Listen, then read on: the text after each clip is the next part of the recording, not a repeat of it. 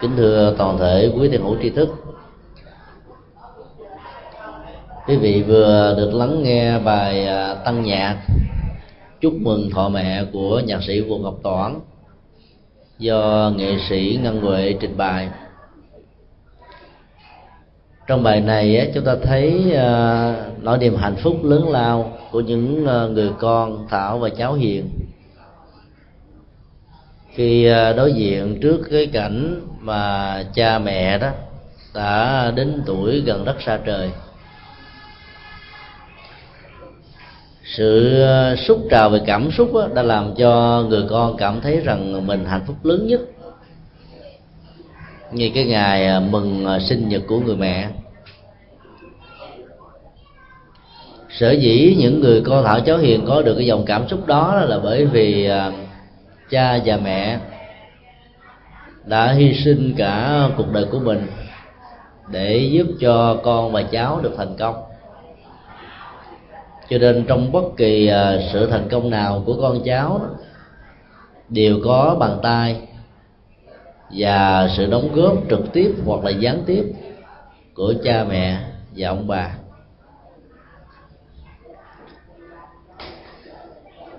Bản nhạc đó như là nỗi niềm tâm sự chung của tất cả chúng ta may mắn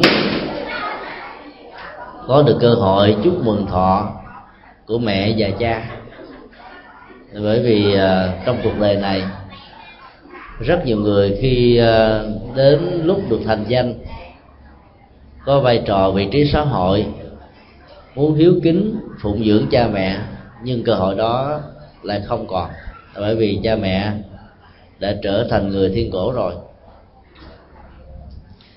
thì đó, bất kỳ khi nào chúng ta có cơ hội để à, báo hiếu, thì nên thể hiện hiếu hạnh một cách trọn vẹn và đúng ý nghĩa của nó. Nhân à, buổi sinh hoạt mùa du lan năm 2007 chúng tôi à, xin chia sẻ một đôi điều về đề tài tình thương của cha mẹ.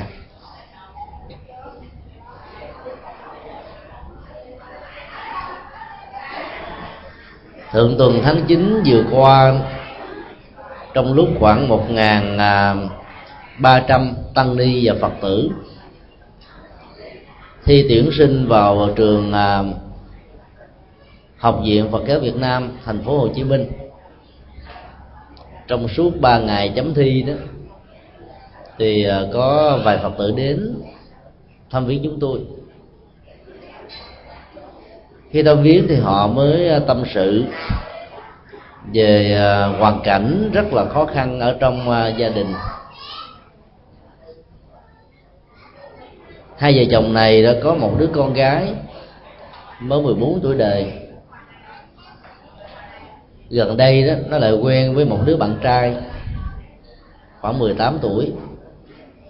Và cả hai đứa đã trốn nhà ra đi, bỏ học, bỏ hành cha mẹ à, quên ăn bỏ ngủ, khóc chờ đợi con về, mà biệt vô tâm tích. Năm ngoái đó, nó cũng đã có cái à, thói quen bỏ nhà ra đi mỗi khi à, cha mẹ có rầy la, vì sợ nó bị hư thân. Nhưng mỗi khi đó, đối diện trước sự rầy la phát xuất từ tình thương của cha và mẹ đó thì cô con gái này đó đã không thấy rằng đó là sự quan tâm. Mà cứ nghĩ rằng như là một cái gì đó không có giá trị của tình người. Vợ chồng cô rất là buồn và khổ đau là bởi vì à, thương một đứa con. Với tất cả tấm lòng của mình mà đứa con đó đã đáp lại cái tình thương này bằng một thái độ hiểu lầm, thờ ơ rồi bỏ nhà ra đi. Cô nói với chúng tôi rằng là trong thời gian qua cô đã đã được nhiều lần để thuyết phục ở bên à, bạn trai của cô bé cùng hợp tác và phối hợp với lại à, những người có chức năng của khu vực để à, truy ra được manh mối của đứa con và đưa nó lại về nhà sau nhiều lần tìm kiếm, sau nhiều ngày nỗ lực, thì cô đã biết được cái chỗ của hai đứa nó ở ta túc. Về nhà, dùng tình cảm lời nói dịu ngọt để hướng dẫn, và cuối cùng đó, cô bé này đã hứa hẹn rất nhiều. Nào là con sẽ làm mới lại cuộc đời của mình. Con sẽ lắng nghe lời cha mẹ dạy. Con sẽ không bỏ nhà đi quan con sẽ cố gắng học. Tôi cố gắng gây dựng tương lai. Người cha người mẹ trẻ này đã nghe những lời nói với nỗi niềm hối hận của đứa con gái của mình. Lòng rất là mừng rỡ vì nghĩ rằng là từ đây về sau đó, cô ta sẽ không trở thành là người hư đốn nữa. Niềm vui chưa được thể hiện bao lâu thì à, đúng ngày hôm sau đó cô ta lại bỏ nhà đi, đến bây giờ vẫn không tìm ra được tông tích. Lời hứa của cô đó chỉ là một cái à, cái cớ để làm cho cha mẹ mất sự chủ ý về đứa con của mình. Nghĩ rằng con của mình đã hối hận rồi. Cho nên à, đã không còn à, để ý địa tứ, theo dõi từng bước chân đi của nó. Cuối cùng đó, nó lại ra đi. Hai câu hỏi mà cô đã đặt ra cho chúng tôi là, nếu, tại vì sao cô từ nó không xem nó như là đứa con ruột của mình? Và thân phận cũng như là hạnh phúc và khổ đau của nó trong tương lai như thế nào đó, để cho nó tự chịu trách nhiệm lấy. Thì làm cha, làm mẹ như thế đó, có phải là người à, thiếu bổn phận và trách nhiệm hay không? Câu hỏi thứ hai.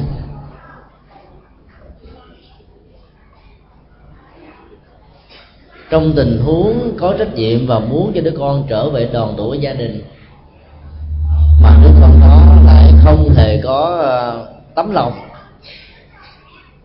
Và cũng không hề có một cái thái độ làm mới là chính nó để trở về sống hạnh phúc. Thì dầu cho cái tình ờ, thương yêu, lo lắng, thương tưởng đó, có cũng trở thành như là không thì như vậy đó, dầu muốn dầu không nó cũng trở thành như là bỏ mặt. Đừng đừng mở eco, giảm hết eco đi.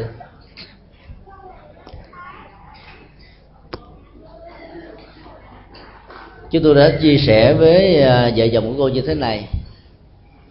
Là trong thời gian à, 4 năm trở lại đây đó, chúng tôi đã có cơ hội đi à, thăm viếng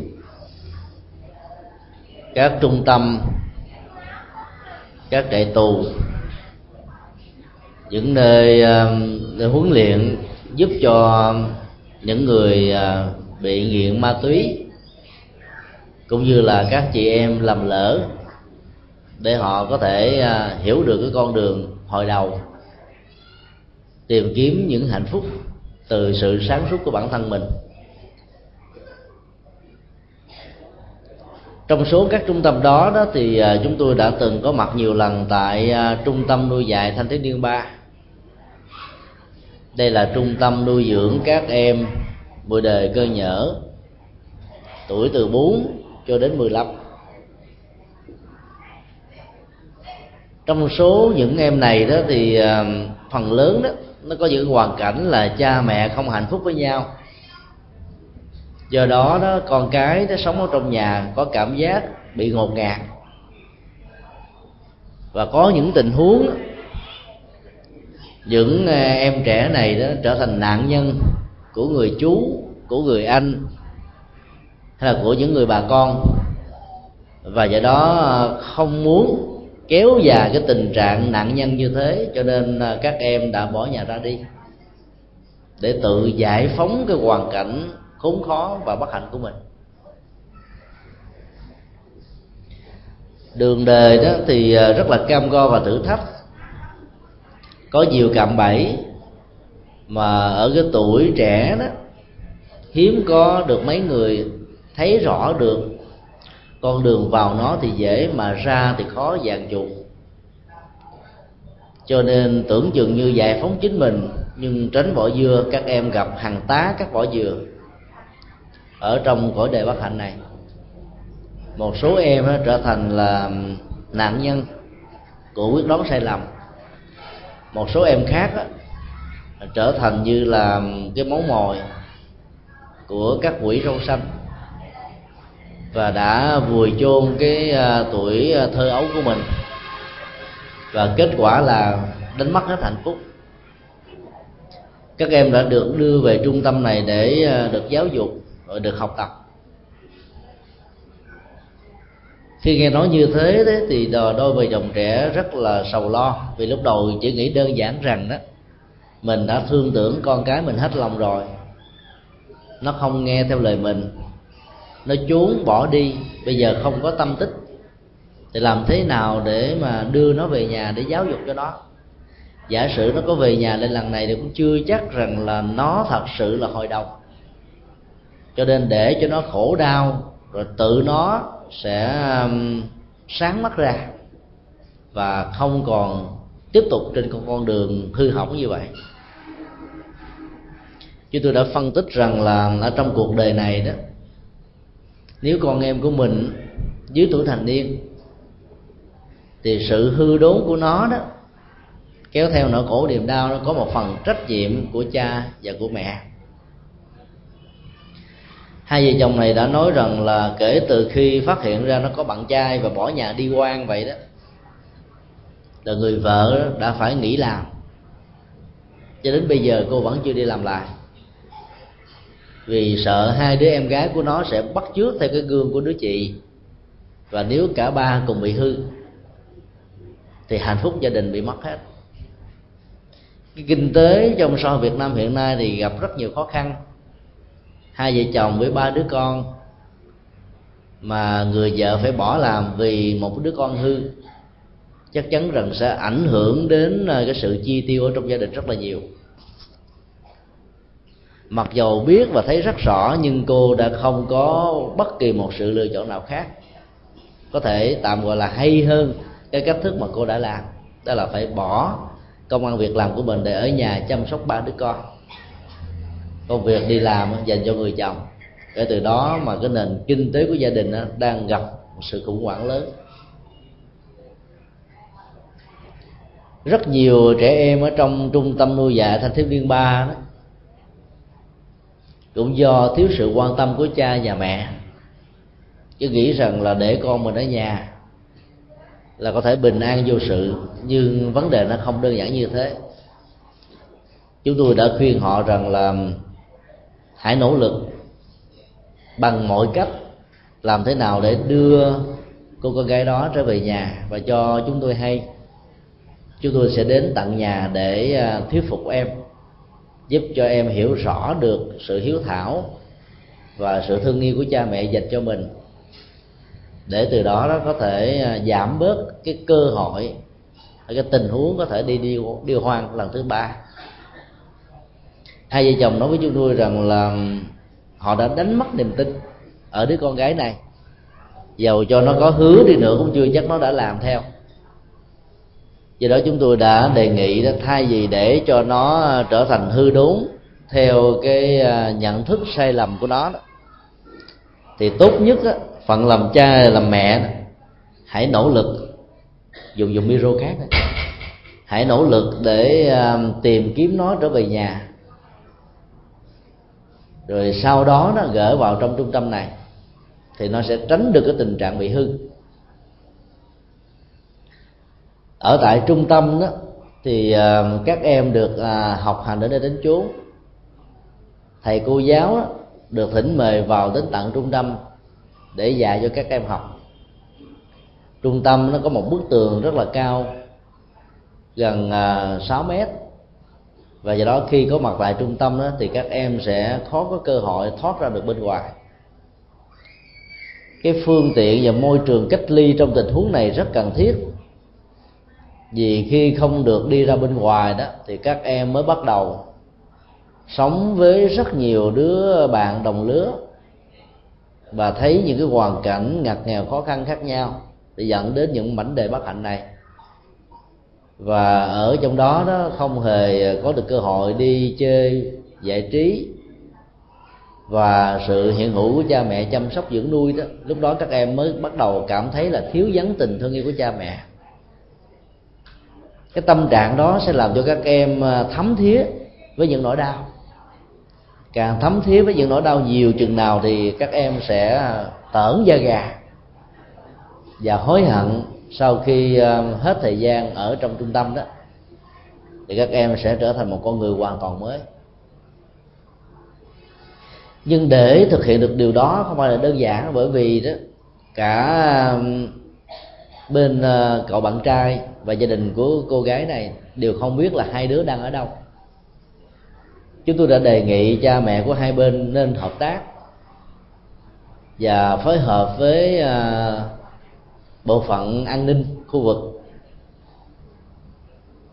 Liên lạc với ờ, giáo viên chủ nhiệm của hai trường hoặc là của hai lớp học khác nhau để truy tìm ra coi ờ, cô gái này đó có những cô bạn nào thân nhất mà thường xuyên có liên lạc để phanh ra cái manh mối và cũng tương tự tìm kiếm các cậu bạn trai của cậu này để tìm ra tâm tích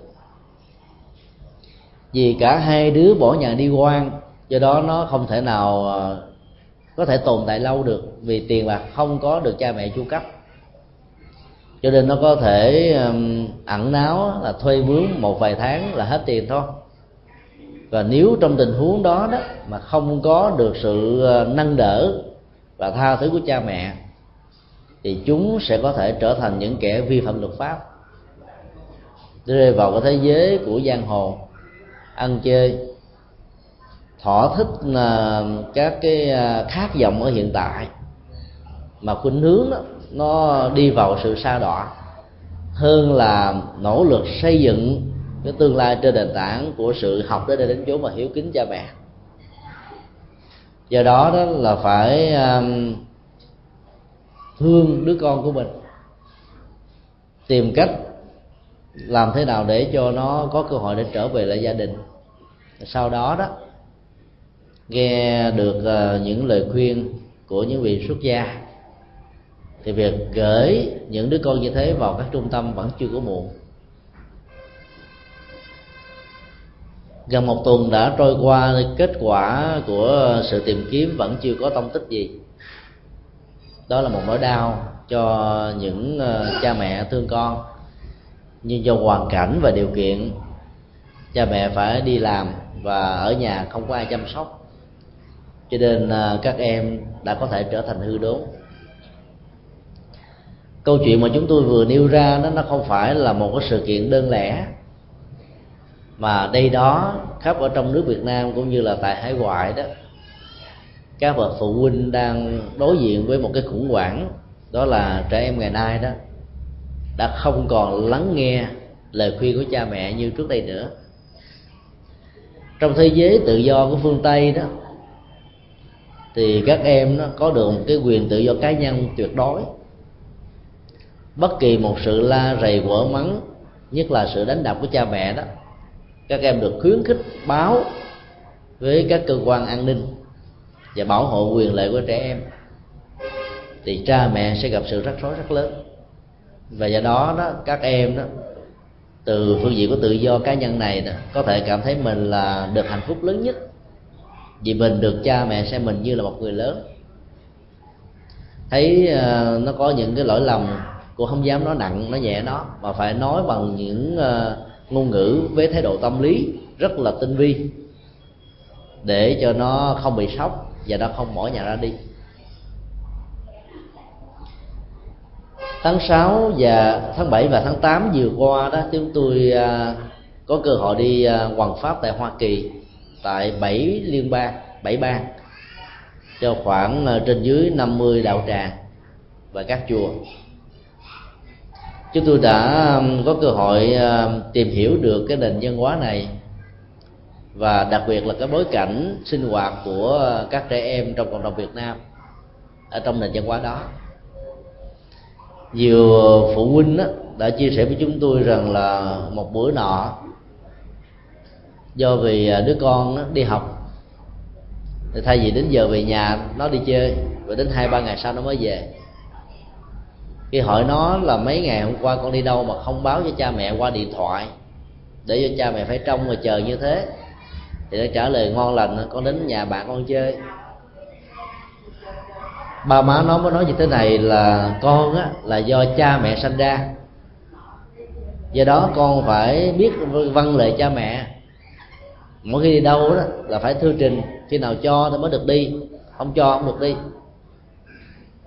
Nó nói với cha mẹ thế này ờ, cha mẹ sanh ra con thôi, còn con quyền sống của con con muốn đi đâu con đi, con muốn làm gì con làm. Cha mẹ không được la đề con từ cha giận quá mới nói lớn tiếng đó, mày không phải con tao mày ra khỏi nhà tao đi. Nó lầm lầm lì lì không thèm trả lời nữa. Tối nó chuồn đi mất tiêu. Cả mấy năm sau nó không thèm về. Thỉnh thoảng nó gọi điện thoại về. Nó cho biết rằng là nó, nó được bình an vô sự chứ nó không muốn về ở chung với cha mẹ của nó nữa cái nền văn hóa của thế giới phương tây đó là tôn trọng cái chủ nghĩa cá nhân và tự do cá nhân nhiều quá cho nên là trẻ em đó đã có khuynh hướng nếu không có những hạt giống hiếu thảo sẵn đó trở thành người hư dễ dàng lắm. Do đó đó là mình thương con cái đó mình phải hiểu được cái nền văn hóa nơi mình được sinh ra như là gốc rễ và hiểu được cái nền văn hóa nơi mà mình đang sinh sống đó, như là một hiện thực hai cái này phải xử lý thật tốt đó, thì chúng ta mới có thể giáo dục con cái và thể hiện tình thương một cách thành công. Chứ đừng nghĩ một cách đơn thuần rằng là hễ mình thương con cái là con cái có thể hiểu được rằng là tấm lòng trời cao biển rộng của cha và mẹ là biết vâng lời chúng ta đâu. Nó không đơn giản như vậy. Thương con và không biết cách thể hiện tình thương đối với con cái sẽ làm cho con cái rơi vào một trong hai tình huống. Thứ nhất trở thành gà công nghiệp.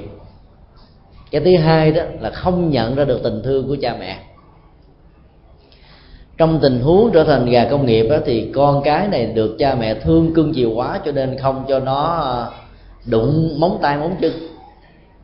Tất cả các việc làm từ a đến z ở trong gia đình mặc dù cha mẹ bận bộn từ sáng sớm cho đến chiều tối, cha mẹ vẫn ôm luôn cả cái khối công việc của chính đứa con này. Mà lẽ ra, nó phải tự à, tắm rửa, giặt giũ, hoặc là góp phần với cha mẹ các công việc à, trong gia đình, trong khoảng thời gian cho phép để vẫn còn có thời giờ để học cho đó thì có nhiều cô à, đồng cậu ấm được cha mẹ cưng chiều quá đi rồi cuối cùng nó không biết gì cả chỉ ăn ngủ rồi mặc á, thì à, đưa đòi giao du tiếp xúc với những kẻ sang trọng để muốn cha mẹ mình phải chiều chuộng mình. Vì không chiều chuộng mình nó làm cho mình mất thể diện với bạn bè.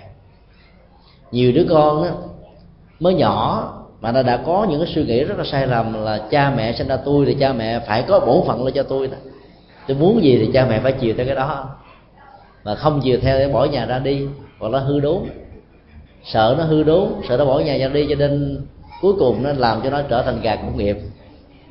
To con lớn sát bảnh bao mà lại không có tấm lòng không có kiến thức không có hiểu biết. Và do đó trong cuộc đời trong tương lai đó, sau khi cha mẹ qua đời thì những đứa con như vậy đó sẽ lâm vào những hoàn cảnh của khổ đau thương con cái đó là chúng ta tạo cơ hội cho những đứa con của mình nó trở thành trưởng thành lấy chính nó bằng kiến thức bằng đạo đức bằng nhận thức. Giúp cho chúng có thể thay đổi thói quen và trưởng thành ở trong nhân cách. Chúng ta phải hướng dẫn làm sao để cho con em của mình thấy rất rõ rằng là cái tương lai của chúng đó, mà phần lệ thuộc rất nhiều vào kiến thức và sự học vấn. Người không có kiến thức không có học vấn đó cũng có thể có sự hiểu biết. Nhưng về sau này khi mà giải quyết vấn đề đó thường dẫn đến tình trạng một chiều. Tại vì mình không ờ, có nhìn xa thấy rộng không hiểu hết những cái tình huống phức tạp khác nhau. Cho nên đó, vấn đề lẽ ra nó cần phải giải quyết một cách chức điểm đó thì được. Những người này quan niệm một cách ờ, rất là hời hợt do đó, đó nó không có kết quả cao ở trong mọi tình huống. Trong trường hợp thứ hai đó thì à, con cái không cảm nhận được tình thương của cha mẹ có có micro nào khác không? Tức là cha mẹ thương con cái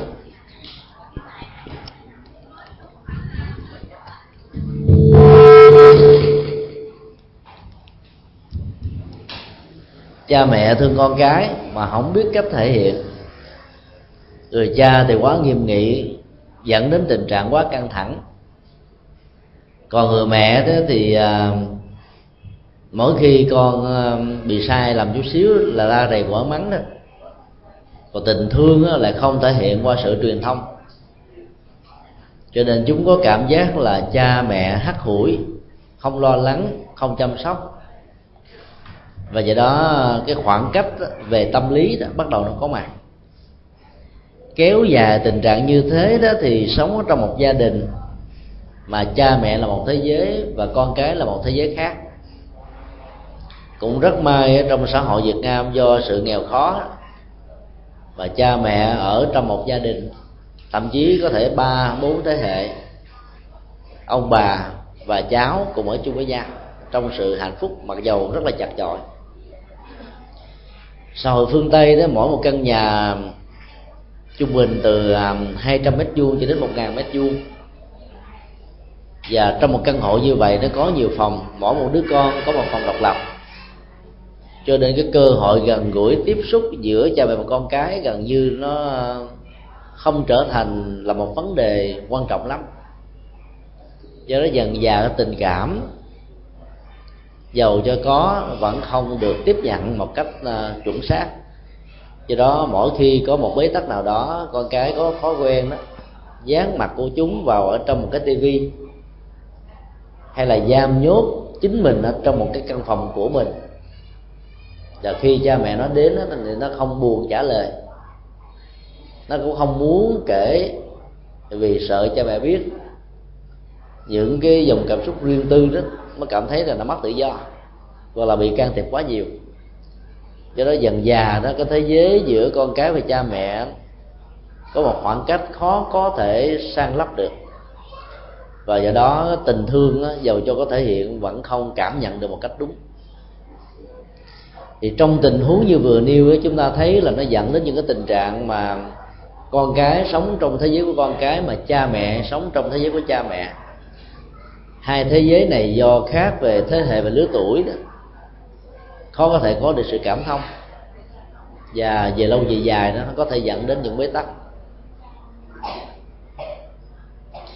Do đó để tình thương của cha mẹ được thể hiện một cách trọn vẹn trên con cái con cái tiếp nhận được cái tình thương đó một cách có ý nghĩa để cả một gia đình đoàn tụ sống hạnh phúc bên nhau thì trước nhất đó, cha và mẹ phải à, hiểu thấu rõ được cái tâm lý và cái nhu cầu của con em của mình là cái gì. Nhu cầu thì nó rất là nhiều chúng ta có thể liệt kê thành ba loại chính. Đó là nhu cầu về đời sống vật chất nhu cầu về đời sống tình cảm và thứ ba là nhu cầu về đời sống thẩm mỹ về phương tiện vật chất đó, thì à, con em của chúng ta có khuynh hướng là so sánh chúng với lại bạn bè của chúng. Nếu những đứa nào là nó có có thói đua đòi đó thì trong sự so sánh nó có cảm giác rằng là nó bị bất hạnh. Cha mẹ của nó nó không chăm lo hạnh phúc cho nó một cách đúng ý nghĩa so với à, bạn đồng lứa bạn cùng học. Cái mặc cảm về sự thua sút về phương tiện vật chất so với chúng bạn, làm cho chúng nó là không có thể hiện cái tình thương kính một cách trọn vẹn đối với cha mẹ. Có rất nhiều người cha, người mẹ ta phải cài hai ca mỗi ngày, thậm chí về nhà còn làm thêm ca thứ ba. Mà vẫn chưa đủ tiền lo cho con ăn học đến nơi đến chốn. Đồng lương trong xã hội Việt Nam ngày nay thì quá thấp cha mẹ thì bận rộn quá nhiều. Cho một gia đình mà có chừng hai đứa con thôi. Mỗi đứa đi học mẫu giáo và cấp 1 một tháng nó cũng đã lên cả triệu đồng cho hai. Và do đó đó tháng lương khoảng trường một triệu rưỡi đó thì không thể nào để mà chu lo. Một cách đầy đủ cho con em của mình. Cho nên uh, chúng uh, dễ dàng bị mặc cảm và cái tâm lý này nếu mình không phát hiện ra được á và không đáp ứng nó một cách uh, có ý nghĩa đó thì dần dà cái tình thương của cha mẹ đã không còn được. Con em của mình đón nhận một cách uh, với tấm lòng trân trọng. Nhận diện ra được cái hoàn cảnh uh, vật chất và đời sống vật chất quá nhiều khó khăn đó thì cha mẹ phải làm thế nào để uh, vẫn ở trong cái hoàn cảnh khó khăn đó thể hiện được cái tình thương của mình. Người mẹ thì có được cái phương tiện hay ở chỗ đó mỗi khi đi chợ về còn những cái đồng tiền lẻ đó dành ra để à, mua kẹo bánh cho con. Thì như vậy là đứa con nó sẽ có cảm nhận là cha mẹ thương mình cho nên mới quan tâm. Do việc quan tâm do đó mới mua bánh trái cho mình ăn. Còn à, những người cha lại không có được cái sâu sắc về tâm lý đó. Rồi không quan tâm đến cái nhu cầu vật chất của con em của mình. Cho nên dần già đó, cái khoảng cách đó ngày càng lớn. Phương tiện đời sống vật chất khó khăn không có nghĩa là chúng ta không có cách để lo cho con em của mình, cảm nhận được tình thương của mình. Mỗi một sự quan tâm nho nhỏ, ví dụ đến ngày sinh nhật của nó đó, dành cho nó một buổi, một hai tiếng mời một số bạn bè về, mua một vài bịch bánh đơn giản đó, với tấm lòng và sự trịnh trọng thì con em vẫn có thể nhận ra được rằng là cha mẹ rất là thương con. Cho nên giàu cho nó có thôi xúc với bạn bè, nó vẫn không có trèo cao, vì nó biết rất rõ là sự trèo cao của nó đó sẽ làm cho cha mẹ nó bị khổ đau, cực nhọc trăm bề, và do đó sẽ làm cho nó dần dà thích ứng với môi trường điều kiện hoàn cảnh đời sống kinh tế của cha mẹ. Cái nhu cầu về tình cảm là phức tạp hơn. Nó liên hệ đến dòng cảm xúc. Và cha mẹ phải à, quan tâm với đứa con của mình, mới biết rất rõ là cái cảm xúc, cái nhận thức và đời sống tinh thần của nó như thế nào. Có những đứa con rất là rụt rè, ê lệ. Có những đứa thì à, thích xã hội hóa, giao du, tâm sự, trò chuyện, kết nối bạn bè. Có đứa đó thì ôm cái cảm xúc đau bên trong giấu, nén đè, không muốn cho ai biết, không muốn cho ai khai thác. Còn có đứa thì thích bộc bạch ra bên ngoài. Là người mẹ đó, thì phần lớn chúng ta có được cái cơ hội um, hiểu thấu được cái tâm trạng của đứa con nhiều hơn là người cha. Bởi vì à, 9 tháng 10 ngày đó cái dòng cảm xúc và tình thương của mình truyền qua cái nhau cho đứa con. Làm cho đứa con cảm nhận được và những gì đứa con suy nghĩ bên trong đó mình cũng có thể cảm nhận được. Ba năm bú mớm, mấy năm chăm sóc, ẩm bồng làm cho người mẹ thấu rõ được cái tâm sinh lý của đứa con nhiều hơn là người cha. Cho nên người mẹ phải um, hỗ trợ cho người cha, nhắc nhở người cha, tức là chồng của bà, hiểu rõ về à, tâm lý này, về các vận hành tâm lý ở đứa con để quan tâm một cách đúng mức hơn. Tháng 7 2007 vừa qua khi à, chia sẻ một pháp thoại cho một ngôi chùa ở tại San Jose, California, Hoa Kỳ. Thì có hai vợ chồng làm nghề à, mua bán nhà cửa đã đến chia sẻ nỗi buồn của gia đình ông bà. Đứa con nó vừa tốt nghiệp lớp 12 và chuẩn bị bước vào ngưỡng cửa đại học trong thời gian chờ khoảng 2 tháng nghỉ hè đó thì uh, cha mẹ đã đưa cho cậu này đi uh, một số trường nổi tiếng để cho cậu lựa chọn. Cậu có uh, cái ý là muốn uh, trở thành một bác sĩ trong tương lai cho nên muốn xin vào cái trường bác sĩ nổi tiếng nhất ở hoa kỳ. Và do đó cha mẹ phải làm việc vất vả hơn bởi vì một năm học như vậy đó tốn kém vừa tiền ăn vừa tiền ký túc xá khoảng năm mươi mấy ngàn đô và do đó là cha mẹ phải gánh và gồng. Nhưng cha mẹ đã không muốn cho đứa con biết điều đó, vì biết điều đó nó có thể bị mặc cảm á. Nó cảm thấy là nhận cái sự chia sẻ về tình thương của cha mẹ như là một gánh nặng. Và khi tự ái xuất hiện nó nó sẽ bất cần. Cho nên cha mẹ đã tìm cách xin một cái việc làm tạm thời thôi. Mặc dù cái sức kinh tế của hai vợ chồng này đủ để nuôi cho đứa con ăn học đến đây đến chốn. Nhưng vẫn tạo điều kiện cho cho đứa con được đi làm và rút cái kinh nghiệm từ công việc làm của mình trong suốt hai tháng mùa hè. Cái ngày đầu tiên mà cậu này à, được nhận lãnh 100 đô tiền lương cho một ngày làm việc đó, thì cha mẹ cậu đã hướng dẫn cậu cái cách ghi vào trong cái à, cái số tài khoản và trân trọng nó vì đây là cái kinh nghiệm đầu đời tạo ra được đồng tiền. Ngày hôm đó thì cậu ta mừng rỡ lắm. Hàng ngày đó, mỗi khi cần việc gì hay là muốn có tiền để chi tiêu đó, cha mẹ có thể cho 200 đô 300 đô.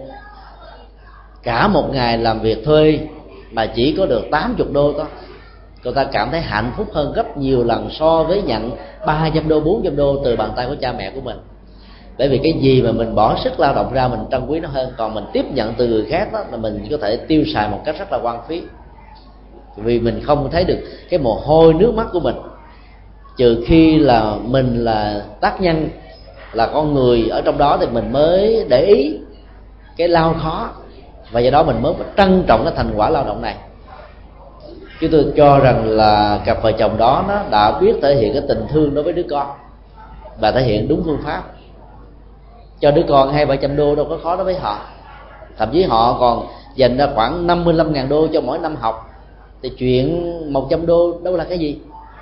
Nhưng phải để cho cậu này nếm một cái mùi của sự cực nhọc làm từ sáng cho đến chiều tối. Dạ vâng thưa gửi cung kính cho người thuê mình làm việc. Thì mình mới được giữ công an việc làm lâu dài. Trong thế giới phương tây đó, phần lớn người ta làm tư nhân mà luật doanh nghiệp và lao động đó, cho phép các chủ đầu tư thuê mướn các nhân công và khách hàng có thể sa thải bất kỳ một nhân công nào.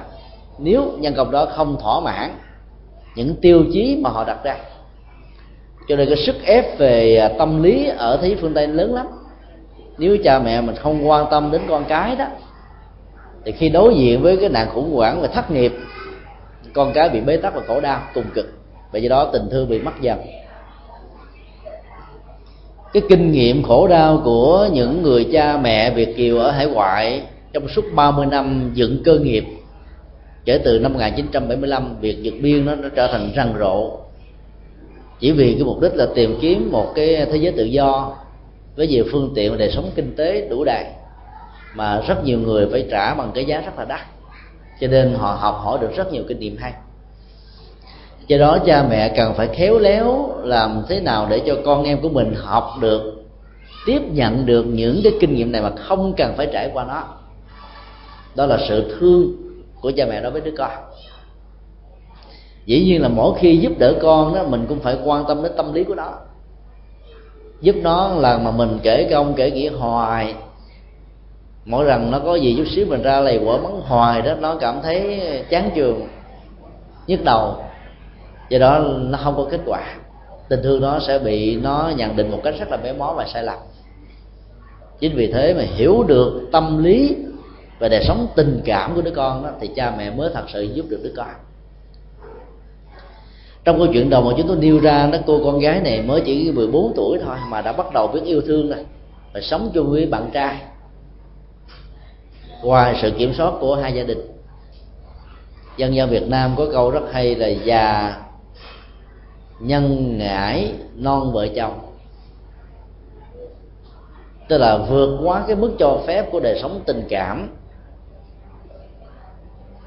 dẫn đến cái tình trạng uh, tiếp xúc về thân thể đó.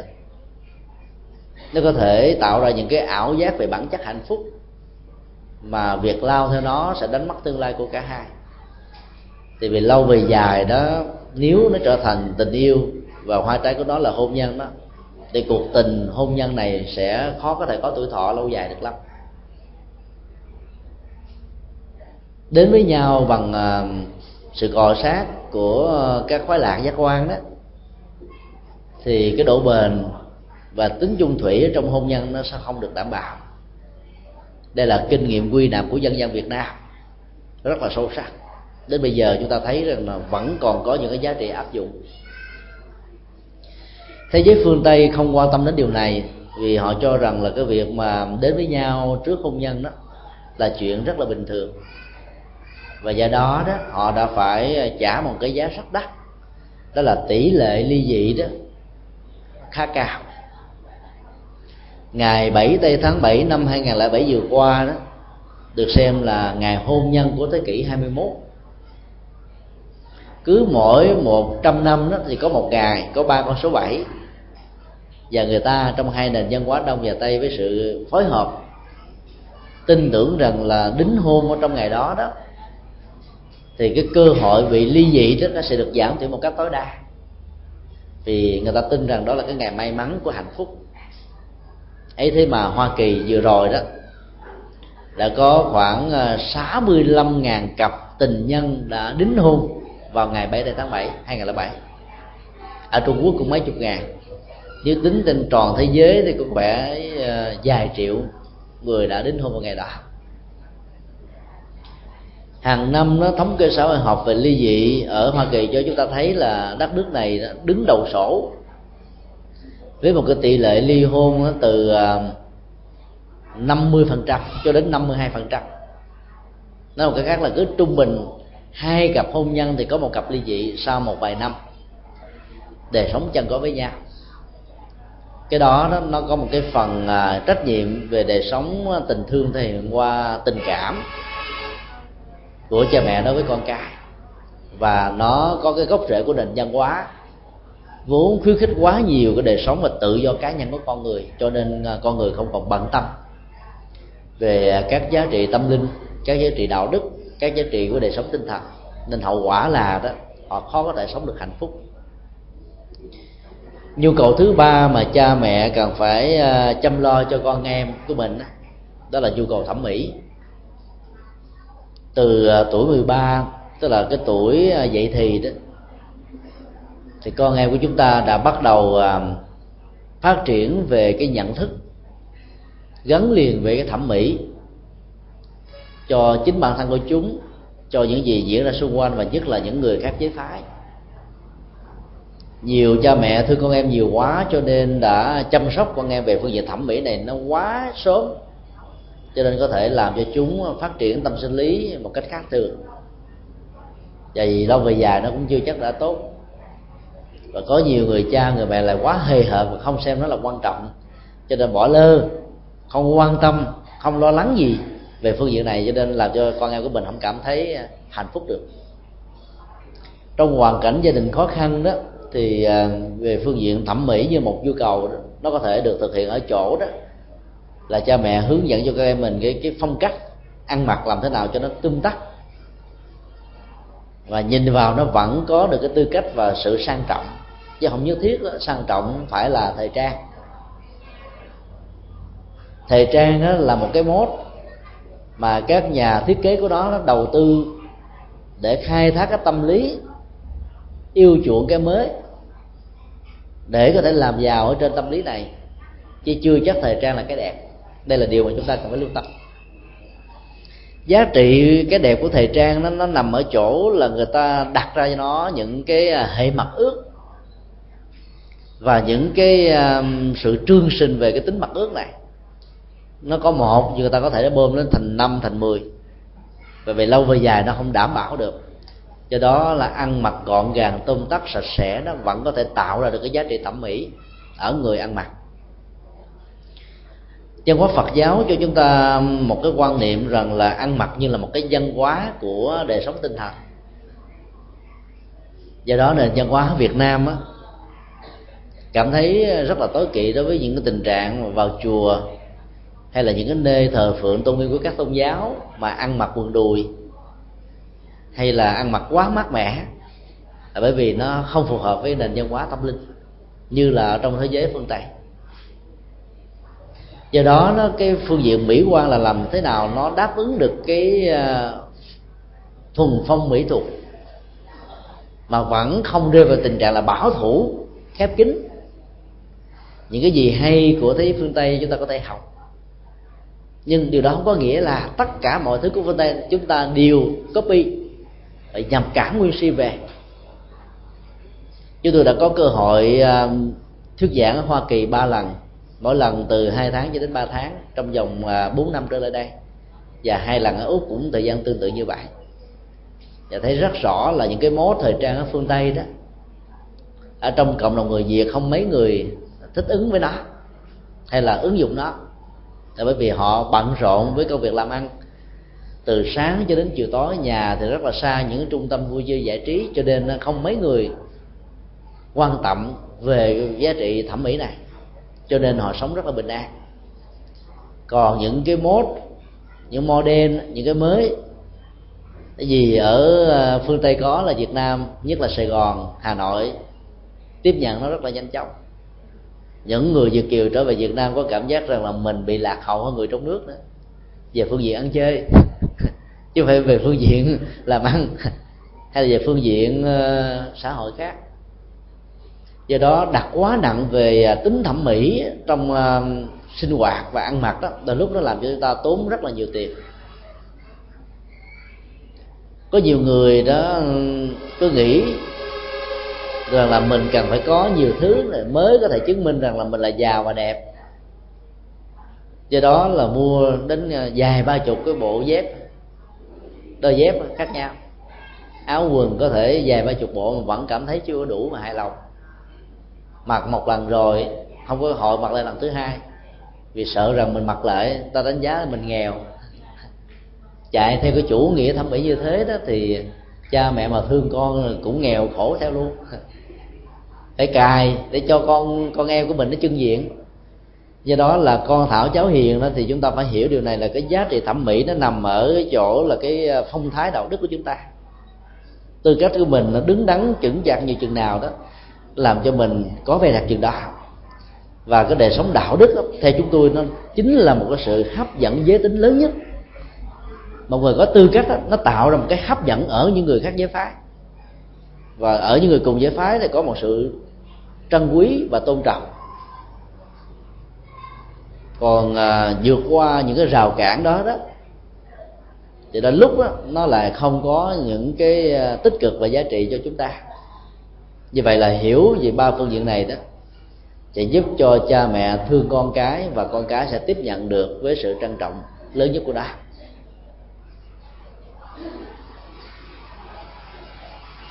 vấn đề kế tiếp mà cha mẹ thể hiện tình thương đó là làm thế nào đánh giá đúng được cái khả năng và sở trường của con em của mình.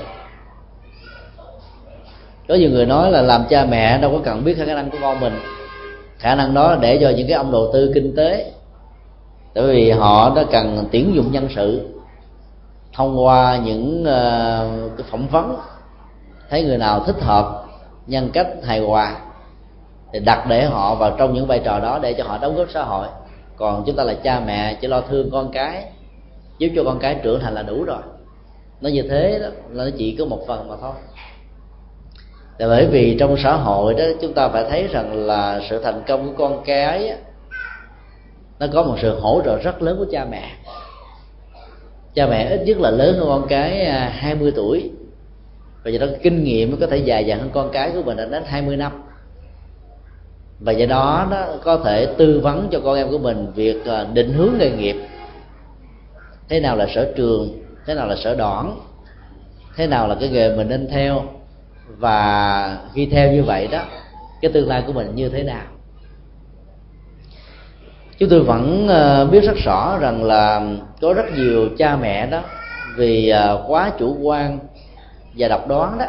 Cho nên tình thương và lo lắng, hướng nghiệp cho con em của mình nó trở thành như là một sự độc tài thì nó trở thành như là một cái khuynh hướng đối lập. Đối với những cha mẹ bỏ lơ, không quan tâm gì đến cái nghề nghiệp của con mình. Sự độc tài đó làm cho con em của mình nó có cảm giác là ngột ngạt và khó thở. Dầu cho có cảm nhận ra được cái tình thương mà cha mẹ dành cho mình, vẫn không cảm thấy thoải mái lắm. Đó bởi vì à, mình đã rào đón và chắn bích hết tất cả cái cửa ngõ để cho chúng có thể có được cái tự do và trở thành chính bản thân chúng.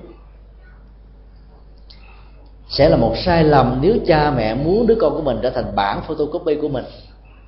Vì mình thấy rằng là cái mẫu người của mình là hoàn thiện là thế này là thế kia.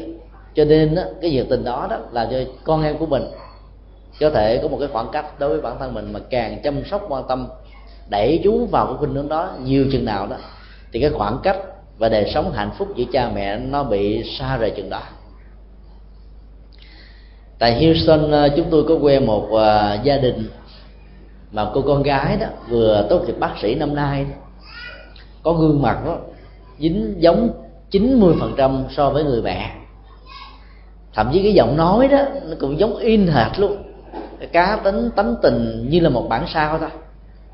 Mỗi khi à, gọi đến nhà mà một trong à, hai mẹ con bắt máy lên là chúng tôi phải hỏi là mẹ hay là con. Thì bởi vì không nhận dạng ra được. Không có riêng chúng tôi mà tất cả những vị à, tu sĩ khi có các phật sự mà nhờ gia đình này làm, hỗ trợ đó, cũng đều phải hỏi tương tự như vậy là bởi vì giống quá trong tình huống đó đó thì người mẹ sẽ hiểu rất rõ về cái khả năng, cái cá tính sở trường, sở đoản của đứa con mình vì nó là bản sao của mình. Rất hiếm có những cái gia đình như vậy là bởi vì đứa con này có cùng một cộng nghiệp với người mẹ. Cho nên là cái mẫu số chung về cộng nghiệp đó, nó ờ, gần với nhau từ ờ, 60 cho đến là 95 phần trăm. Cái gì người mẹ thích dẫn đến sự thích và chọn lựa của đứa con và ngược lại. Cũng có những cái tình huống tương tự là đứa con trai đó nó trở thành là bản sao của đứa, của người cha. Mà ở trong à, ngôn ngữ à, thành ngữ của phương tây nó có một câu là like father like son like mother like daughter tức là con gái giống mẹ, con trai giống cha. Về cá tính và về cái à, khuynh hướng hướng nghiệp thì trong tình huống đó, đó sự ờ, chăm sóc của cha mẹ dành cho con cái nó dễ dàng hơn. Vì chăm sóc cho con cũng chính là chăm sóc cho mình. Mình đã từng có cái kinh nghiệm chăm sóc cho, cho bản thân mình và do đó dễ dàng thành công trong việc chăm sóc đứa con như là một bản sao của mình. Phần lớn các cái tình huống còn lại thì hoàn toàn khác. Tức là con cái đó có cá tính khác với cha mẹ của nó. Có nhiều người cha nó muốn đứa con của mình là trở thành là một siêu sao khi còn là sinh viên, học sinh. Tức là phải là người đậu thủ khoa, đậu đầu bảng, hay là ít nhất là từ hạng nhì, hạng ba, hạng tư. Do vì à, có một kỳ vọng quá lớn đó. Cho nên à, đó là cái tình thương của cha mẹ đã tạo ra một cái áp lực ở những đứa con. Kết quả của các mùa thi đó thường làm đổ vỡ cái mộng, mong mỏi của cha mẹ và đẩy các con cái vào một trong à, những cái tình huống khó khăn nhất mà chúng cần phải được vượt qua. Xem kết quả của thi cử đó những người cha đã không hài lòng. Vì độc đoán vì giận dỗi vì nóng tức những người cha đã mắng chửi hay là những người mẹ đã mắng chửi đứa con của mình. Thỉnh thoảng có nhiều người đó cứ lấy cái thành công của mình trong quá khứ đó, mắng giết đứa con. Mày bây giờ hư đốn quá ngày xưa cái tay mấy chục năm đó, tao khó khăn. Phải vừa đi học, vừa đi làm. Hiếu thảo với cha mẹ về nhà còn làm công việc nhà. Ấy thế mà tao còn đậu được thủ khoa, hạng nhất, hạng nhì. Còn bây giờ mày chỉ có ăn không mà học, mà còn học không đến nơi đến chốn. Chúng ta cứ tưởng chừng là những gì mà mình có khả năng thì đứa con của mình nó cũng có khả năng tương tự, cho nên mình muốn nó phải giống như mình. Mặc dầu nó đã nỗ lực hết mình rồi mà nó vẫn không thể nào làm thay đổi được tình trạng thì lúc đó đó, cha mẹ phải hiểu rằng là mỗi con người như vậy nó có những cái giới hạn nhất định của nó. Không phải muốn mà được.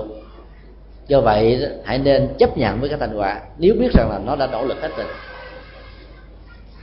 Cái giới hạn về khả năng là một điều mà chúng ta cần phải à, ghi nhận. Điều thứ hai đó là cha mẹ phải thấy rất rõ là cái mục tiêu của giáo dục và học tập không nằm ở cái kết quả của điểm hạng mà nằm ở chỗ là đứa con của mình hiểu được cái kiến thức này và vận dụng nó trong xã hội, trong tương lai như thế nào. Chúng ta thấy rất nhiều à, sinh viên, học sinh đổ đạt rất cao và giỏi, không ai học bằng.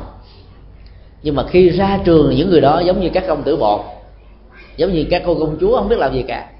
Bởi vì cái kiến thức của học thuật ở trong trường lớp và cái kiến thức thuộc về thấy kinh nghiệm của từng bản thân từ lúc nó hoàn toàn khác nhau. Cái khoảng cách của nó rất là lớn.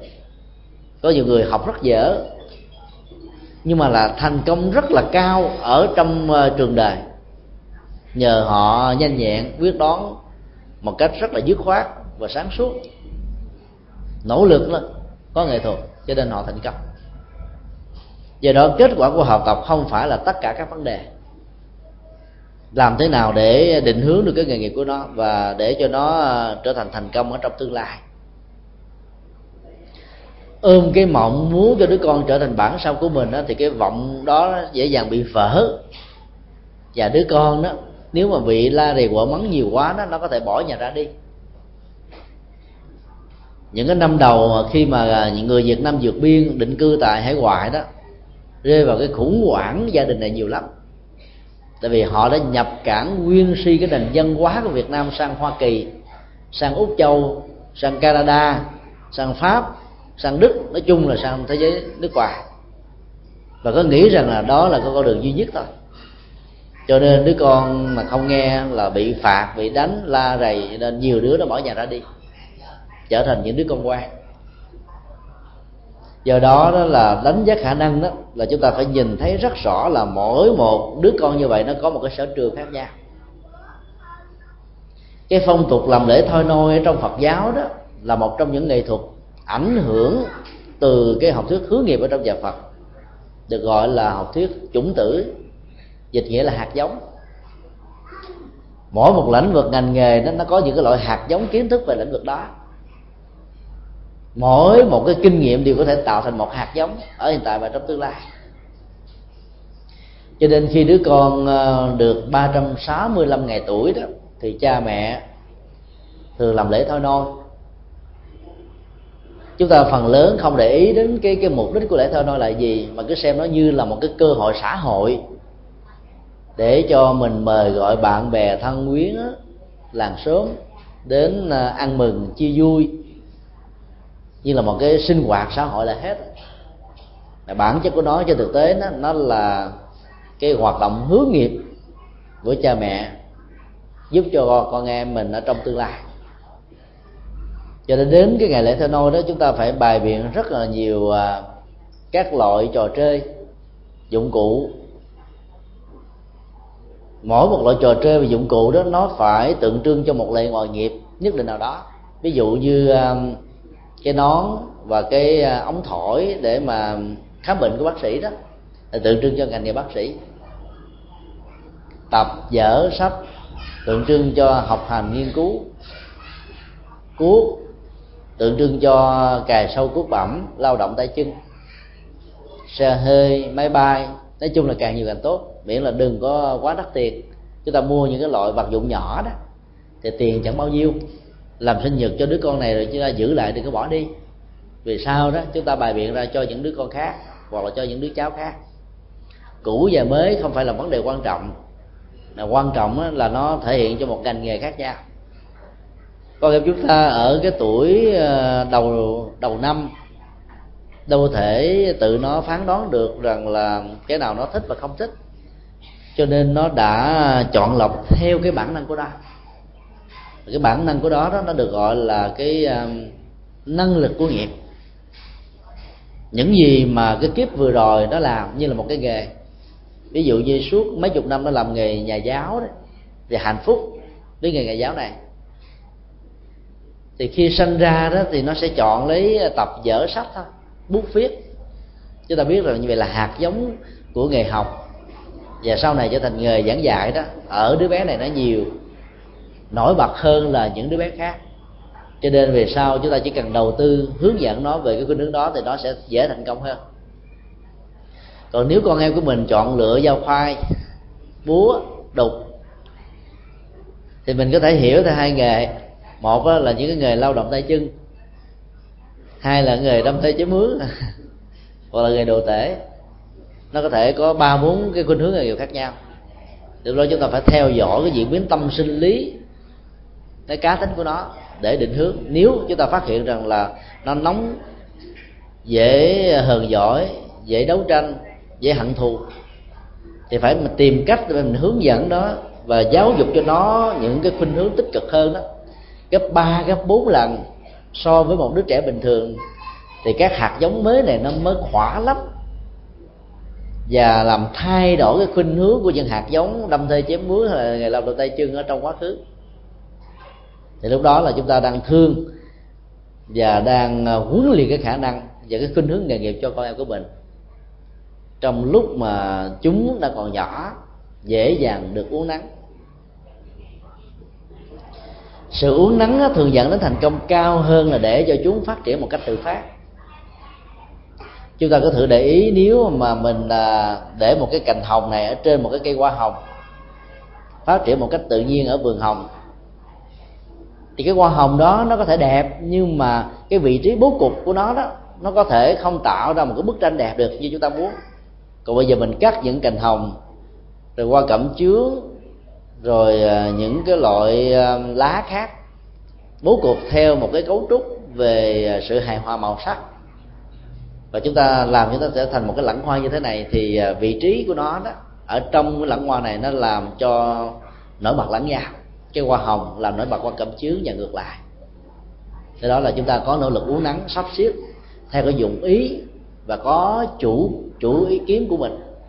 Thì việc mà khuyến khích con cái theo cái khuynh hướng sở trường của chúng đó nếu có sự quan tâm theo dõi từ cái ngày mà làm lễ thay đôi, chúng ta cũng được đi theo cái khuynh hướng như vậy thì cái giá trị thành công đó nó có thể đảm bảo mức độ cao hơn. Có nhiều người cha đó làm à, nghề à, kỹ sư và muốn cho con em mình trở thành kỹ sư. Trong khi đó đó, nó có sở trường về nghề viết danh vì thương con của mình, muốn cho con mình trở thành giàu sang phú quý. Làm nghề nhà văn thì nghèo sơ, nghèo sát. Ta làm giàu trên ngòi bút và chất sống của mình.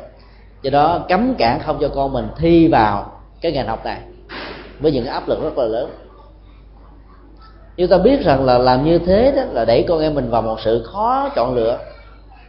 Nghe lời theo cha mẹ để được gọi là có hiếu thảo đó, thì chúng sẽ không còn là chúng nữa. Không nghe lời cha mẹ thì cha mẹ buồn, và điều đó là điều mà nó không hoàn toàn không muốn. Do đó chúng ta phải ngồi tư vấn và chọn người có kiến thức chuyên môn đó để tư vấn cho con em của mình. Có những cái đó tưởng chừng như sở trường, như chỉ là sự ham thích nhất thời đó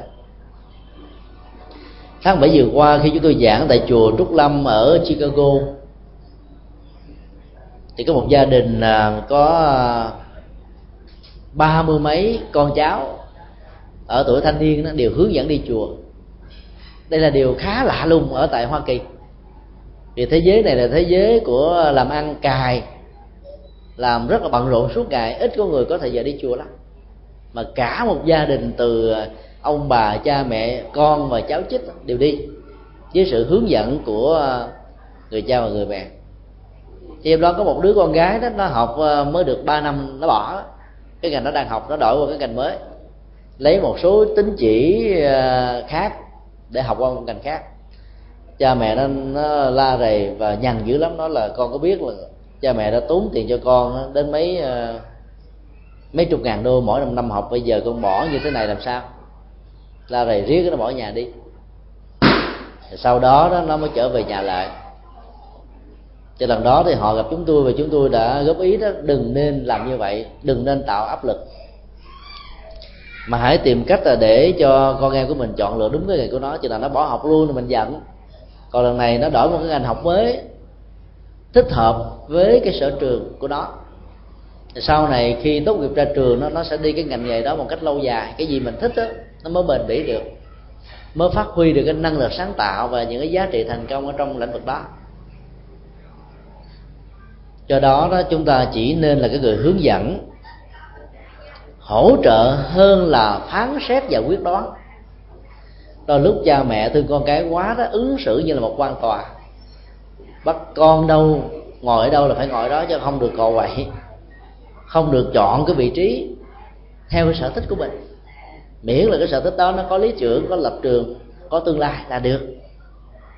Cho nên đừng bận tâm về cái chuyện quá giàu, quá nghèo.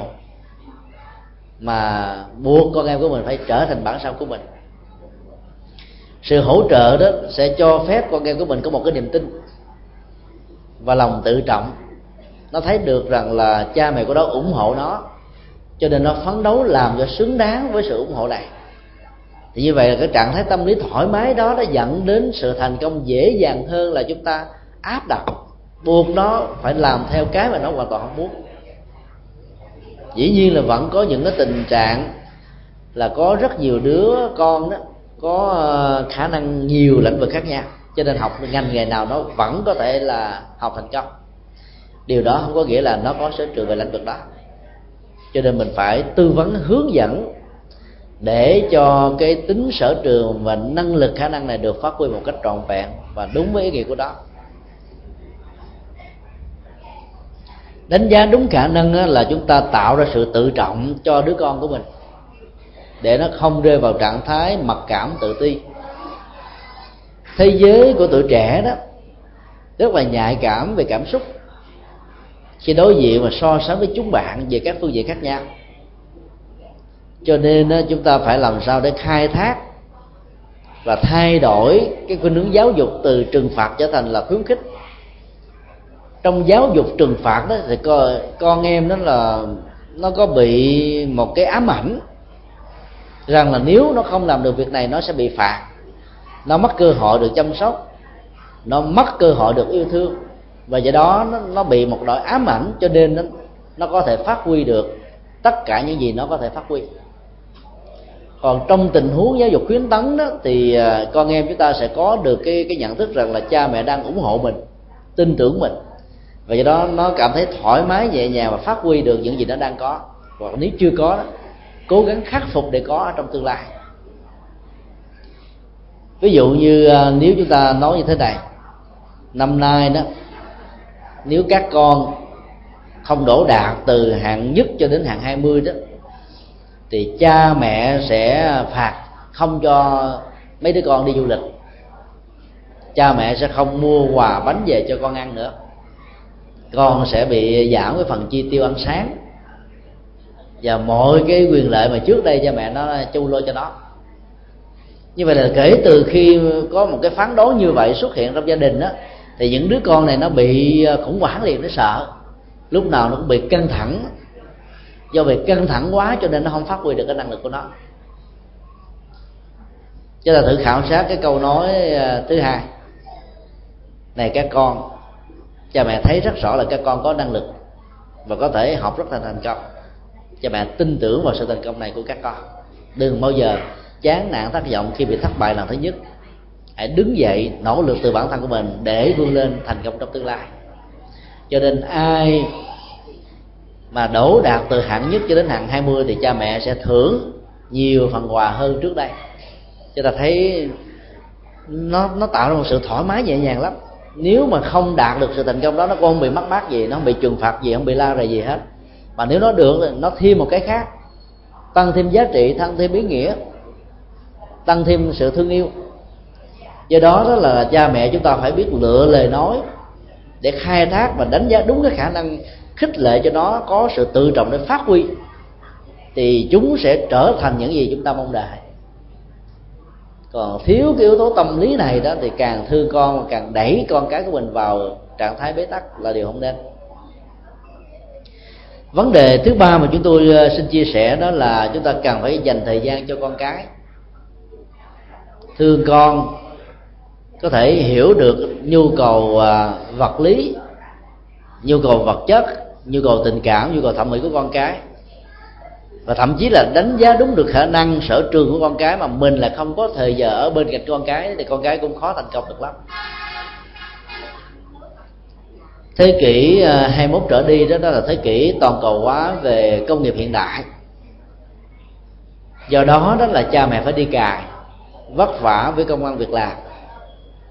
Cái thời gian dành cho con sẽ không nhiều lắm cho nên cái khủng hoảng gia đình nó sẽ gia tăng.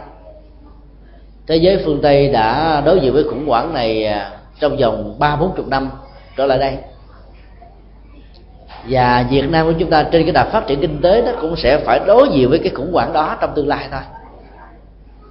Nếu chúng ta không khéo đó, định hướng bằng cách là quản trị về thời gian, công việc của mình dành những thời gian nhất định là đó cho con em đó, thì con em chúng ta khó có thể được thành công lắm. Cha mẹ nào đầu tắt mặt tối đi làm, mang tiền, đồng lương về để nuôi cho con em mà không có thời gian cho con em, thì con em nó sẽ không có hoàn thiện về à, tính cách vì nó thiếu đi một phần rất lớn về tình cảm. Trong nền văn hóa của người ấn độ, xưa cũng như là ngày hôm nay đó, thì họ có phân công lao động giữa cha và mẹ rõ ràng lắm công việc làm ăn buôn bán như là trụ cột kinh tế của một gia đình đó, thuộc về người cha và người chồng. Còn công việc giáo dục để nuôi cho con trưởng thành là thuộc về phận sự và thiên chức của người mẹ. Cái đồng lương của một người chồng làm có thể nuôi cả một gia đình cho nên là người vợ không đi làm vẫn không ảnh hưởng gì đến cái sinh hoạt kinh tế. Do đó mà người vợ có cơ hội là gần gũi với đứa con là gần như là 24 giờ trên 24 rồi có được tình thương của người mẹ một cách đầy đủ và trọn vẹn như thế cho nên con cái đó, nó trở nên hòa thuận với nhau trong à, anh em, chị em và hiếu kính đối với cha mẹ. Bỏ lăn, bỏ lắc chúng đó thì à, chúng sẽ không cảm nhận được tình thương của mình. Giàu cho mình có mang đồng tiền về, nó vẫn không cảm nhận được đâu. Nó nghĩ như là một bổn phận mà thôi. Một cái gặp vợ chồng khác ở tại hoa kỳ, lần này chúng tôi gặp đó thì họ đi làm mà hai ca. Cái ca đầu đó 8 tiếng đồng hồ. 4 giờ khuya là họ có mặt ở uh, nông trại. Và làm uh, cho đến uh, trưa. Chiều á, thì họ bắt đầu làm ca hai. Mà phải khê là thất nghiệp. Bởi vì làm hai nghề đó là trái với luật pháp và trốn thuế. Cho nên họ làm ca hai. Ờ, từ ờ, một giờ trưa cho đến là bảy, tám giờ tối. Về tới nhà là chín, mười giờ rồi. Con em đã bắt đầu đi ngủ. Cha mẹ ăn cơm, sinh hoạt chừng ờ, vài ba chục phút rồi cũng lên giường mà ngủ như vậy cái khoảng cách về sinh hoạt giữa cha mẹ và con cái trong tình huống này đó, nó hoàn toàn bị bế tắc. Cho nên dần dà những đứa con đó nó phát triển chỉ đơn thuần về vật chất. Và thân xác thôi. Còn cái phần cảm xúc và cái tình thân tình thương đó, giữa cha mẹ con cái nó nó không được thể hiện một cách trọn vẹn. Do đó ở nhà đó những đứa con làm cái gì cha mẹ đâu có biết. Sau này cha mẹ mới than phiền nói là bây giờ nó hư quá. Thì chúng tôi mới đề nghị đó là đừng có ờ, tiết kiệm tiền. Hãy gửi con đến những cái trường ờ, nội trú. Bởi vì những cái trường nội trú thuộc về tư thục đó cái chế độ quản quản lý đó rất là tốt. Chăm sóc về à, mọi phương diện. Dĩ nhiên là hơi tốn tiền chút xíu. Nhưng nó lại khỏe cho cha và mẹ thì mỗi một tuần cha mẹ có thể dành ra ngày thứ bảy là chủ nhật hoặc là hai ngày càng tốt để thăm viếng là đủ rồi. Còn hơn là, là bỏ lăn bỏ lóc con em mình ở nhà.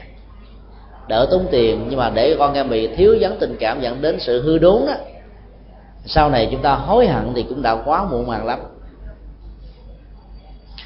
năm ngoái đó, chúng tôi à, thuyết giảng ở tại Adelaide, Nam Úc, để có cặp vợ chồng trẻ phát biểu với những giọt nước mắt đau đớn.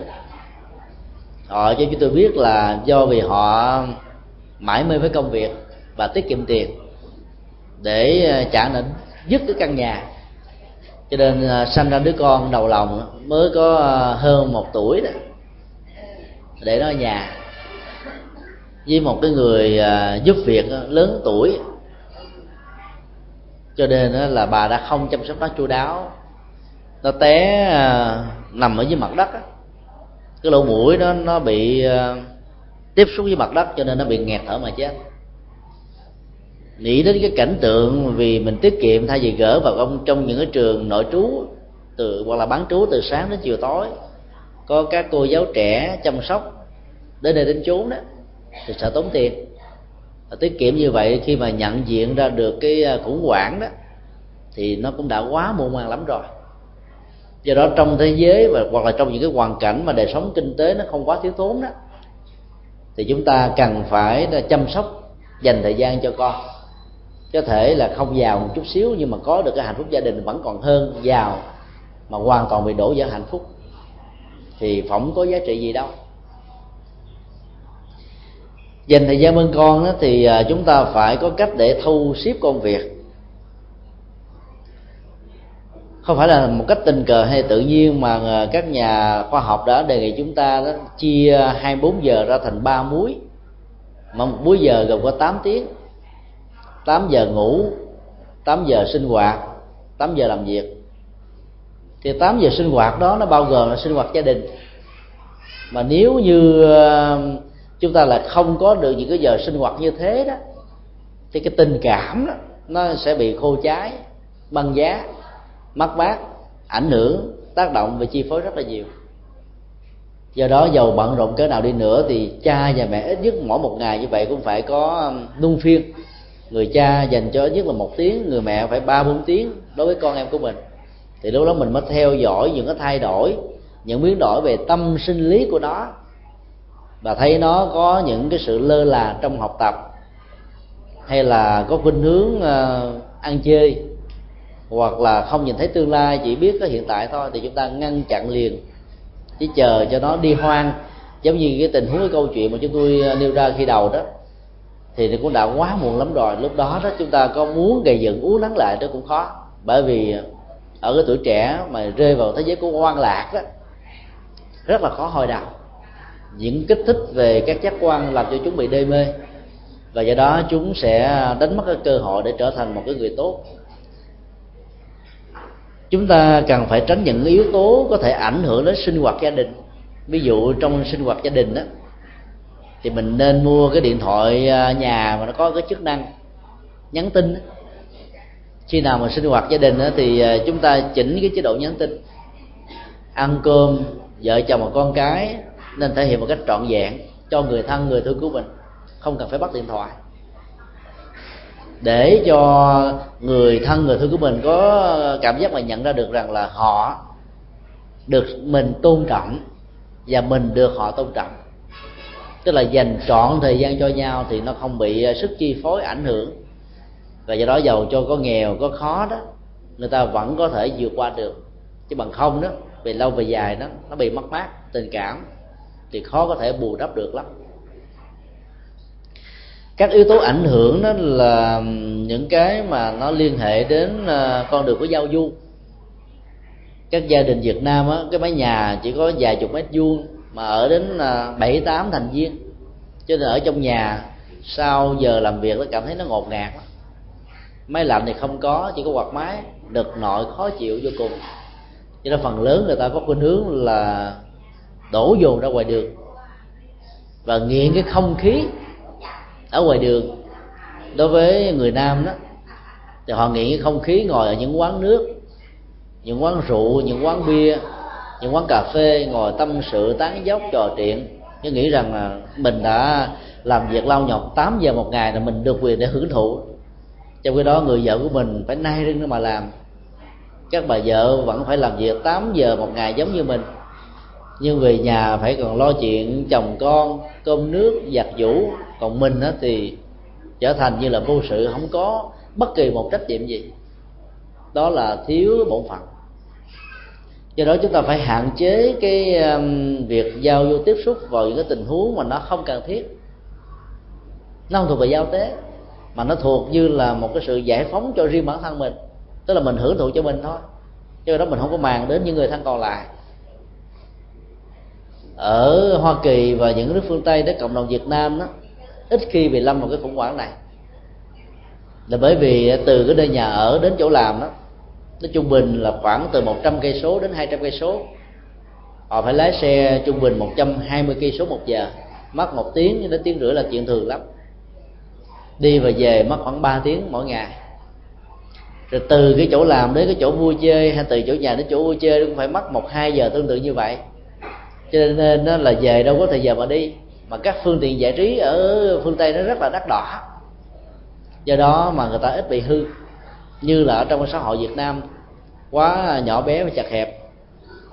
Mỗi một cái à, phường, quận như vậy đều có những cái phương tiện vui chơi giải trí và ăn chơi. Một cách công khai hay là một cách lén lút. Không biết giữ mình ở trong à, xã hội toàn cầu hóa của Việt Nam ngày nay đó, thì có thể bị hư đốn rất là dễ dàng do đó chúng ta phải à, thay thế cái sự vui chơi của bản thân mình trở thành cái tinh thần trách nhiệm gia đình để dành cho con em mình những cái giờ phút quan trọng nhất. Và nó có được cái tình thương của cha mẹ đó thì cha mẹ nói mới nghe. Còn mình đem tiền về rồi mắng chửi nó, la rầy nó, buộc nó phải đi theo mình như thế này thế kia, nó không có tác dụng. Bản thân đời sống của cha và mẹ là một bài học cho chúng học về sau này ví dụ cha mẹ mà lo lắng cho con cái có trách nhiệm cho con cái thời gian cho con cái nhiều đó thì sau này con cái nó học được bài học của cha mẹ nó nó cũng dành thời gian cho con em của nó. Và do đó cả một gia đình hạnh phúc. Mục đích của đời sống đó không phải là làm giàu sang mà là làm thế nào được hạnh phúc. Bản chất của hạnh phúc đó, nó không lệ thuộc vào phương tiện vật chất và tiện nghi đủ đầy mà nó lệ thuộc vào cái thái độ cũng như là tâm lý trong đời sống nhất là cái cách thức ứng xử của chúng ta trong việc làm chủ được dòng cảm xúc của mình. Trong mọi tiếng biến cố thăng trầm, vinh nhục lên voi xuống chó thành công thất bại. Ai làm chủ được cảm xúc như thế thì người đó sẽ được hạnh phúc là điều chắc chắn thôi. Do đó là chúng ta phải định hướng cho con em của mình trên chiều hướng của hạnh phúc. Làm thế nào để sống có hạnh phúc hơn là làm thế nào để sống giàu sang. Giàu sang mà không có hạnh phúc thì dẫn đến ờ, khủng hoảng đó ở phương tây đó, cái khủng hoảng tự tử cao lắm. Là bởi vì mỗi người là một thế giới. Khi mà bị bế tắc gì đó, người ta không có cơ hội để chia sẻ giải bài. Cho nên đó là cái bế tắc nhỏ trở thành lớn, làm cho họ có cái ảo giác rằng là kết thúc mạng sống là một sự giải phóng mình ra mọi cõi đau. Cho nên họ đã đi vào con đường đó. Chúng ta đó ở xã hội còn nông thôn, nông nghiệp cái cơ hội mà tình làng nghĩa sớm và tình thân thương trong gia đình nó vẫn còn nhiều. Năm chục năm sau khi mà Việt Nam phát triển như là Hoa Kỳ đó, thì chúng ta vẫn phải rơi vào tình trạng khủng hoảng như là thế giới phương Tây trong thế kỷ thứ 20 tức là người thân không còn có thời giờ cho nhau. Thậm chí vợ chồng gặp nhau ngày con giờ hai giờ. Cho nên nó nó trở thành lạnh lùng rồi nó mờ nhạt. Tất cả những ý nghĩa của tình yêu, tình thương nó giảm dần. Sau một thời gian người ta cảm thấy là chán ngán lẫn nhau cho nên thành công kinh tế đó mà không có thời giờ bên nhau đó nó cũng không thể lại không thể nào mang cho nhau được hạnh phúc. Do đó đó cái quyết định của người mẹ trong câu chuyện đầu bỏ làm để gần gũi với con cái khi bà không còn có một sự lựa chọn nào khác đó chứ tôi cho rằng nó, nó là một cái giải pháp hay trong cái tình huống hoàn cảnh của cô. Vì bản thân người chồng đó đi làm đã đủ rồi gửi con em mình đến à, các cái trường à, bán trú hay nội trú đó nó cũng chỉ tốt mấy mươi phần trăm thôi không thể nào tốt một cách trọn vẹn như là chính chúng ta chăm sóc. Ví dụ có những đứa tánh tình nó cứng cỏi ngang bướng khó dạy. Cái người quản giáo quản lý nó đó khuyên mình nếu nó nghe thì tốt đâu không nghe thì người ta có đâu muốn, muốn mất à, thời giờ nhiều cho nó đâu phải không ạ? Còn chúng ta là cha là mẹ đó thì mình lại có cái quan hệ máu mủ cho nên đó là cái khổ đau của nó nó, nó ảnh hưởng đến khổ đau của mình.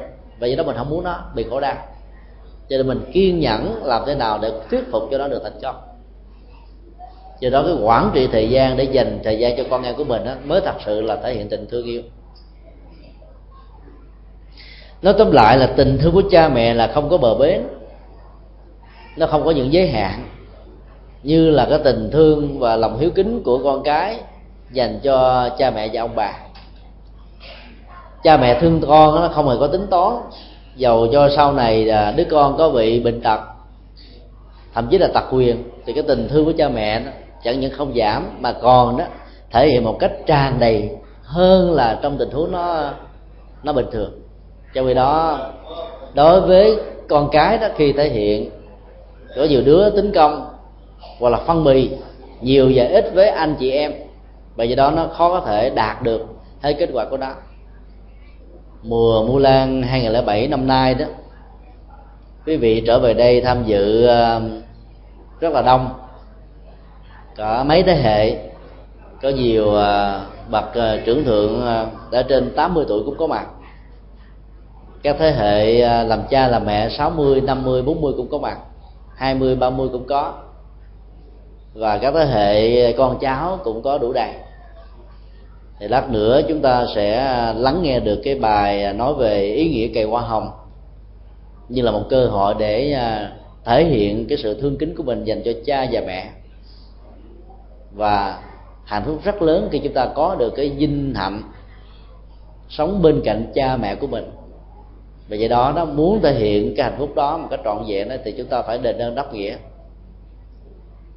Thì cái hạnh phúc này nó nó sẽ được tồn tại một cách rất là lâu dài.